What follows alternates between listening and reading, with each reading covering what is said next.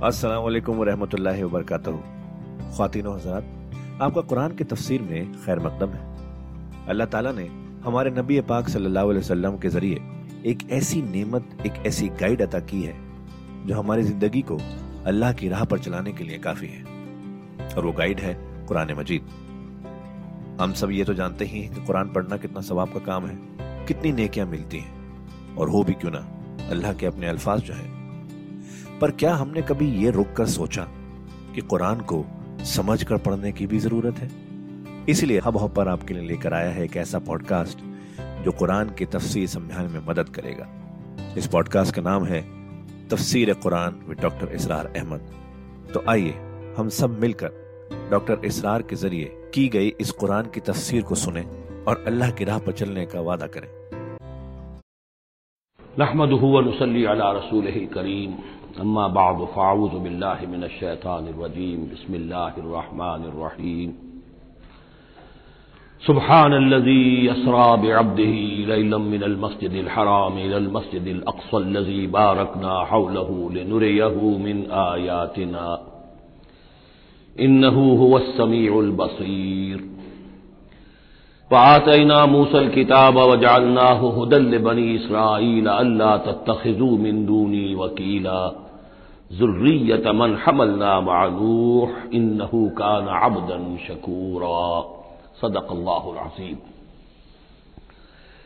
इससे पहले कि हम सूरह बनी इसराइल का तर्जुमा शुरू करें, सूरह नहल के आखिरी हिस्से में एक बड़ी अजीम आयत आई थी कि जिसके हवाले से किसी कदर वजाहत होनी चाहिए। लेकिन चूँकि उस वक्त मैं चाहता था कि वक्त के अंदर अंदर उसकी, उसका तर्जुमा मुकम्मल हो जाए तो मैं उस वक्त रुका नहीं। यह आयत नंबर 125 है सूरह मुबारक की उदो इला सबील रब का बिल हिकमत वल मोज़त हसनत व जादिल बिल्लती अहसन. असल में इसमें दावत इस्लामी और दावत दीन के तीन मुख्तलिफ़ लेवल्स का तस्करा है। आमतौर पर इसको एक ही चीज़ समझकर लोगों ने तर्जुमा भी किया है, वजाहत भी की है। लेकिन दिक्कत नज़र से जायजा लिया जाए तो चूँकि इंसानों में मुख्तलिफ़ किस्म के इंसान हैं तो दावत और तबलीग के भी उसी एतबार से मुख्तलिफ़ गोशे कह लीजिए, मुख्तलिफ़ लेवल्स कह लीजिए। मतलब ये कि इंसानों में एक छोटी, बड़ी ही माइन्यूट माइनॉरिटी होती है, जिनको हम इंटेलिजेंसिया कहते हैं। ये वो लोग हैं कि जो अक्ल से काम लेते हैं। किसी बात को कबूल करते हैं तो पहले अक्ल से समझते हैं, तब कबूल करते हैं। जज्बात से नहीं। और ये कि किसी शय को रद्द करते हैं तो दलील से करते हैं। अगर कबूल करते हैं तो दलील से, रद्द करते हैं तो दलील से। ये इंटेलेक्चुअल माइनॉरिटी आप इसे कहें, या इंटेलिजेंसिया कहें, या ये कि इसके लिए ब्रेन ट्रस्ट भी एक लफ्ज है कि हर माशरे के अंदर इस तरह के लोग होते हैं, और ये होते बहुत कम है तादाद में। लेकिन डिसाइसिव होते हैं उस माशरे का जो बहसीत मजमू रुख है, वो ये मुन करते हैं। आवाम की हैसियत जो है वो ऐसे है जैसे एक इंसान के जिसम हाथ पाँव हैं आजा जवारे हैं। लेकिन जो हैसियत एक इंसान के जिसम में दिमाग की है, वो इस ब्रेन ट्रस्ट की होती है इंटेलिजेंसिया की। ये तबका जो है, इसको दावत जो दी जाए तो ज़ाहिर बात है कि वो वास से नहीं, जज्बाती नहीं बिल हिक्म पुख्ता बातें, अकली दलाई, मोहकम बातें। वो हिकमत जिसके बारे में फरमाया गया वो मयूत और हिकमत फ़कदूत या खैरन कसीरा। सुराय बकरा में हम पढ़ाए हैं। और वो हमत के जो तीन जगह पर हजूर अलैहि वसल्लम की जो तालीम और तरबियत है, उसके मराहल में सबसे ऊँचा मरहला बयान हुआ है। यतलु आयात ही वयुजक्की ही वयुल्लमल किताब अवल हिक्म। ये हिकमत जो है, गहरी बातें, दानाई की बातें, अक्ल की बातें मुसलमा उसूल उनके हवाले से ये समझना कि किस शय की अहमियत ज़्यादा है, किस शय की अहमियत कम है, क्या चीज़ प्राइमरी इंपॉर्टेंस की है, क्या सेकेंडरी है। इन चीज़ों को जानने वाले लोग जो है, जो उसूल पहचान लेते हैं, फिर उसूलों को मुंतबिक करना जानते हैं। तो इनके लिए दावत जो है वो भी बहरहाल उसी सतह की होनी चाहिए कि वो दावत जो है दलाइल पर, बराहीन पर, जब कुरान कहता है, अपने मुखालिफिन से हाथू बुरहानक उनकुन तुम सादकी लाओ दलील लाओ तो ज़ाहिर बात है कि फिर उनके मुखातबीन जो है, उनको भी हक पहुँचता है कि वो दलील तलब करें। अब इसके लिए ज़ाहिर बात है कि वही शख्स ये काम कर सकता है जो खुद अपनी जहनी सतह के एतबार से काफ़ी बुलंद हो चुका हो, जिसका अपना शूर बहुत पुख्ता हो चुका हो। जब तक कि वो खुद हकीम न हो तो हिकमत के साथ दावत कैसे देगा? लेकिन एक है आम सतह लोगों की। आम लोग जो है, जिनके दिमागों में इस तरह के कोई फतूर नहीं होते, कोई वो अकल की छलनी लगी हुई नहीं होती, उनके जज्बात जो है, अच्छे अगर जज्बात, अच्छी बात कही जाए तो जज्बाती तौर पर भी अपील हो जाती है। यूँ समझिए कि दिल जो है, उनके खुले हैं, खुली किताब के मानंद है, आप जो चाहे लिख दीजिए। जैसे खुली साफ़ स्लेट है, उस पर आपने जो चाहे लिख दिया। ऐसे लोगों के लिए यह है कि बौजैतुल हसना, एक बात जो है, अच्छी बात हो। खुलूस से साथ कही जाए। वो शख्स ये महसूस करे कि जो बात ये कह रहा है, मुझ पर धौस नहीं जमाना चाहता, अपने इल्म का रोब नहीं डालना चाहता, बल्कि यह दर मेरी खैर खाही की वजह से। मुझसे नफरत नहीं करता, मेरी तहकीर नहीं कर रहा है। जो ये मुझसे कह रहा है, वो खुलूस से कह रहा है। अज दिल खेजत, बर दिल रेजत। दिल से बात निकलेगी और दिल पे जा उतरेगी ये है मुआवजा हसना। अवामुलनास के लिए दावत जो है वो इस लेवल के ऊपर होती है। वो ज़्यादा अकली और मंतकी और बहसें और और उनके सामने फलसफे की जो है वो किताबें खोलकर आदमी बैठ जाए तो ये गोया कि उन पर जुल्म है। ये उनके लिए तकलीफ़ माला युताक है। तो सबसे ऊपर का लेवल है वो दो इला रब कबिल हिकमा, फिर है वल मुआजत हसना। अवाम के लिए नंबर तीन वो होते हैं कुछ लोग माशरे के अंदर कि जो लोगों को गुमराह करने पर तुले होते हैं। मसलन ईसाई मिशनरीज हैं, उन्हें तो खर्चे मिलते हैं, उनके तनख्वाहें हैं, उनके बजट्स हैं बड़ी बड़ी हुकूमतों की तरह के बजट उनके हैं। उनकी ट्रेनिंग इसलिए हो रही हो, उन्हें खास खास इश्यूज़ के ऊपर ट्रेन करके भेजा जाता है मुनाजरा करने के लिए। कादियानियों का निज़ाम है। बहाइयों का निज़ाम है। इनके लिए यह है कि लोगों को ट्रेनिंग देकर वो मुजादले के लिए, मुनाजरे के लिए, बहस के लिए, उसके लिए उनको तैयार किया गया होता है। ये बात मान कर देने वाले नहीं होते। आप खलूस के साथ इनसे बात करेंगे तो वो दर हकीकत वो तो यूँ समझिए कि उधार खाए बैठे होते इस पर कि उन्होंने बात नहीं माननी, बल्कि ये कि लोगों को गुमराह करना, उनके साथ जिदाल करना पड़ता है। जो झगड़ना भी पड़ता है, बहस भी करनी पड़ेगी। लेकिन इस बहस में भी जो हमारे यहाँ मुनाजरे का लफ्ज आया है, कुरान मजीद में मुनाजरे का लफ्ज नहीं आया है, मुजादले का लफ्ज आया है। जादिल हम हाँ उनसे झगड़ो। उन्हें जवाब देने पड़ेंगे ऐसे कि जो उन्हें खामोश कर दें। अगर वो खामोश नहीं होंगे तो आवाम उन्नास के ऊपर उनका असर हो जाएगा। लेकिन इस मुजादले में भी तुम्हारा अपना अखलाकी मैार बरकरार रहना चाहिए। नीचे न उतरो गालम गलोच पर न आ जाओ। बहुत घटिया अंदाज इख्तियार न कर लो। बल्कि जैसे कहा गया कि उनके मबूदों को गालियाँ न देनी शुरू कर दो, बल्कि यह कि इनमें भी हमें आदाब, उसके अंदर भी आदाब को मलूज रखते हुए। तो ये तीन लेवल्स हैं, उदो इला सबील रब का बिल हिकमत वल मोइजत हसनत बजादिल हसन अब इसमें हरेक के लिए फिर तैयारी करनी होगी। कादियानियों से मुबासे करने के लिए ज़ाहिर बात है, आम आदमी नहीं कर सकता जब तक कि उन स्पेशल इश्यूज़ के ऊपर उसको सही सही जो है, उसको तालीम न दे दी गई हो, उसकी ऊपर तरबियत न हो गई हो। और इसी तरीके से जो बहाइयों ने कोई मसाज उठाए हुए हैं, मुनकरीन हदीस ने कोई उठाए हुए हैं तो इस तरह के लिए जो है, ये तीन लेवल्स हैं, इनको समझ लीजिए। अब आइए हम सुराह बनी इसराइल की तरफ़ चल रहे हैं। ये कुरान मजीद के वस्त में दो अजीम खजाने हैं, हिकमत कुरानी के। सूरह बनी इसराइल और सूरत कहफ। और ये नहायत हसीन और जमील जोड़ा है। इनमें जोड़े होने की जो नस्बतें हैं, नस्बत जौजियत क्या क्या मुशाहबतें हैं किस किस एतबार से कॉम्प्लीमेंट्री हैं, वो तो ज़ाहिर बात है कि मैं शुरू में ज़्यादा वक्त नहीं ले सकता। ये तो दौरान जब हम तर्जुमा करेंगे, पढ़ेंगे, बात वाजे हो जाएगी। लेकिन एक दो मोटी मोटी बातें देख लीजिए। इस सूरत का आगाज़ हो रहा है सुबहान असराब अब्दही। अल्लाह की तस्वीर के साथ। सूरह कहा शुरू होगी, अल्हम्दुलिल्लाहिल्लज़ी अनजला अला अब्दिही किताब। अल्हम्दुलिल्लाह। और हदीस नबी में आया है तस्बीह निसफुल मीजान व अल्हम्दुलिल्लाह तम लहू जो मीजान मारिफत खुदाबंदी है, वो आधी हो जाती है तस्बीह से सुबहान अल्लाह कहने से। और पुर हो जाती है, अल्हम्दुलिल्लाह कहने से। ये दोनों मिलकर, गोया कि मारिफत खुदाबंदी का जो भी इंसान के पास हो सकता है असासा, और जो पूंजी हो सकती है, उसकी तकमील हो जाती है। ये हम आगे चलकर अलमुसबहात में इस मजमून पर तफसीली गुफ्तु करेंगे। लेकिन यहाँ नोट कर लीजिए तस्वीर से शुरू हो रही है सूरह बनी इसराइल और तहमीद से, अल्हम्दुलिल्लाही अनजला अब्द किताब। फिर यह कि यहाँ है ज़िक्र, अल्लाह अपने बंदे को ले गया।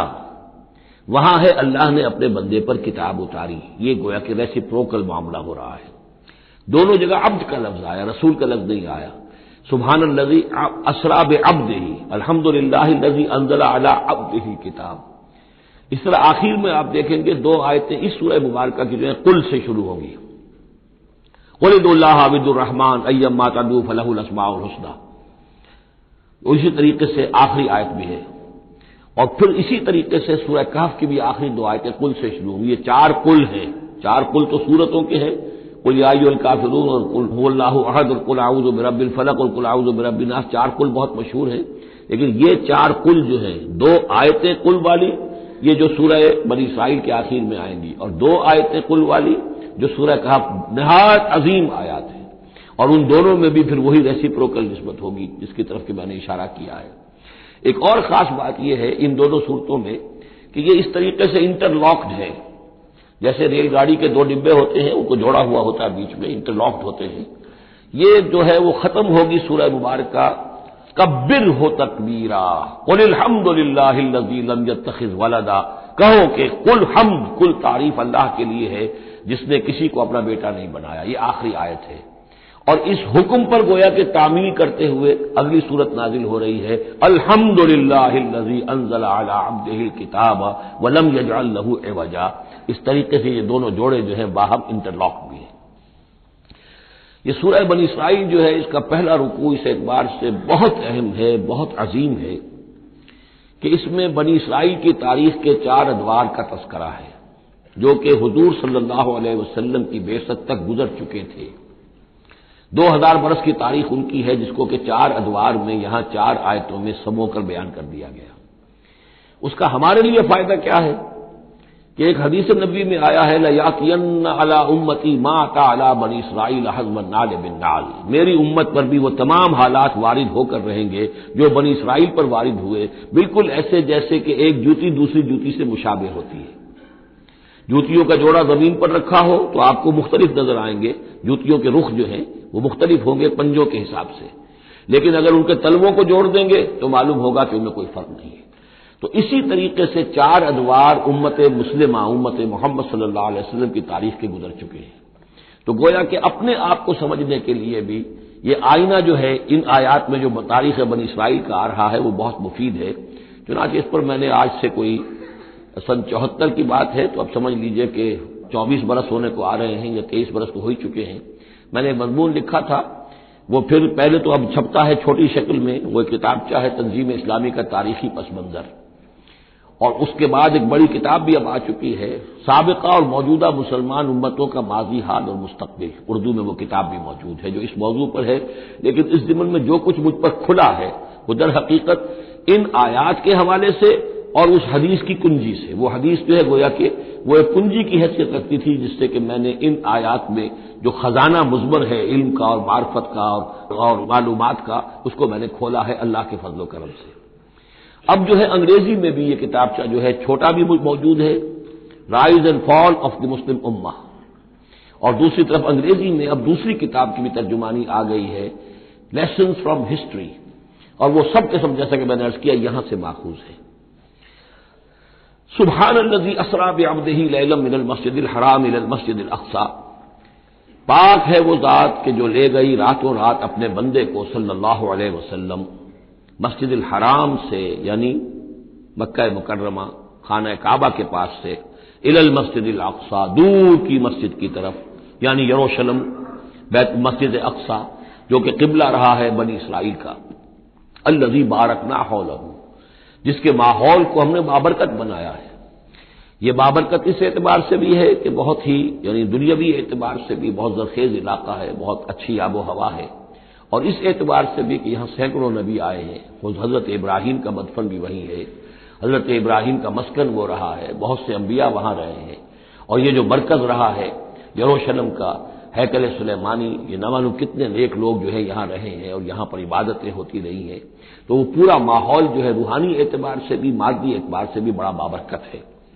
ये इशारा हो रहा है मेराज के सफ़र की तरफ़, जिसके दो हिस्से हैं, एक हिस्सा जमीनी और एक हिस्सा फिर आसमान की तरफ़। जमीनी हिस्सा यह है कि मस्जिद हराम से और मस्जिद अक्सा यरूशलम तक हजूर को ले जाया गया और उसके बाद फिर वहाँ से जो है एसेंट जो ऊपर उठना जो है, आसमानों की तरफ़ का सफ़र जो है, वो शुरू हुआ है। कुरान मजीद में यह सिर्फ़ इस पहले हिस्से का ज़िक्र किया है। और उसका खास सबब क्या है? उसका सबब यह है कि अब गोया के ऐलान हो रहा है कि मोहम्मद रसूलुल्लाह सल्लल्लाहु अलैहि को अल्लाह ताला इन दोनों दीन के जो तोहहीद के अजीम मराकज थे, उनका मुतवली बना रहा है मोहम्मद को और उनकी उम्मत को सल्लल्लाहु अलैहि वसल्लम वलासाब सलात वसलाम इस हवाले से आपको वहाँ ले जाया गया। वहाँ तमाम अंबिया कराम, उनकी अरवाह वहाँ जमा हुई। जो भी उनको अल्लाह ताला ने उसको जसद दिए होंगे, मसाली जसद दिए, जिनका जिन हकीकतों को हम नहीं जान सकते, ये तमाम जो है फिर मुतशाबहात में आ जाएगा। वहाँ हजूर ने उनकी इमामत की, फिर वहाँ से आसमान की तरफ़ आपका सफ़र का जो है वो रूज का, मेराज का सफ़र शुरू हुआ है। उसका ज़िक्र कुरान मजीद में दूसरे हिस्से का जो है, वो फिर सूरत नजम में आएगा, मुख्तसर तौर पर। यहाँ सिर्फ़ उसके जमीनी हिस्से का ज़िक्र है। सुबहान नजी असराब अब्दही मस्जिद हराम मस्जिद अक्सर नजी बारक नाहो लहू नुर यहू मिन आयातना। ताकि हम दिखाएँ उसे अपने बंदे को, मोहम्मद को सल्लल्लाहु अपनी आयात। इन नहू हुआ समीउल अलीम, यकीनन, समीउल बसीर, यकीनन वही अल्लाह है, सब कुछ सुनने वाला, सब कुछ देखने वाला। अब इसके बाद वो जो मरकज था वहाँ पर, चूँकि बनी इसराइल की तारीख का वो मरकज रहा है, हज़रत सुलेमान ने उसको ताबीर किया था। तो अब उनकी तारीख का हवाला शुरू हो रहा है। वह है ना मूसल किताब और हमने मूसा को किताब दी थी, यानी तौरात। वह जालनाहू हुदल बनी इसराइल, और हमने उसे बनाया था हिदायत नामा रहनुमाई बनी इसराइल के लिए। वो हदल लिन्नास इस मानी में नहीं थी कि तमाम नौ इंसानी के लिए हो, बल्कि वो दर हकीकत बनी इसराइल के लिए हिदायत हिदायतनामा बजालना हदल बनी इसराइल, अल्लाह तत्खजू मिंदूनी वकीला, और उसकी तालीम का लुब लुबाब और खुलासा तोहहीद का असल जो जौहर है, मगज है, वो क्या है? अल्लाह के सिवा किसी को कारसाज न समझो। मत पकड़ो किसी और को मेरे सिवा कारसाज। किसी पर तुम्हारा भरोसा, किसी पर तवक्ल ना हो मेरे सिवा। ये तोहहीद का लुब लुबाब है खुलासा है। जुर्रियत मन हमलना मानूह है वो लोग हो जो औलाद हो उनकी, जिनको हमने उठाया था नूह के साथ। सवार किया था कश्ती में नूह के साथ। हज़रत नूह सलाम के तीन बेटे, साम, हाम, याफिस और ज़ाहिर बात शाम ही की नस्ल है ये कि जिसमें हज़रत इब्राहिम की पैदाइश हुई और उन्हीं की नस्ल है ये बनी इसराइल। तो गोया कि यहाँ ज़िक्र हो रहा है कि वो जो लोग हज़रत नू सलाम के साथ बचा लिए गए थे उनकी कश्ती में, उन्हीं में से एक की नस्ल तुम हो। जुर्रियत मन हमल नाम आनू तो खातिन हजरात, ये था आज का एपिसोड। अभी तफसीर बाकी है।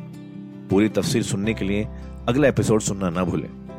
ज़रूरी है कि हम कुरान को पूरी तरह से अच्छे से लफ्ज ब लफ्ज समझें। इसलिए अगले एपिसोड में आपका इंतज़ार है। सुनते रहिए ये पॉडकास्ट जिसका नाम है तफसीर कुरान विद डॉक्टर इसरार अहमद सिर्फ़ हब हॉपर पर।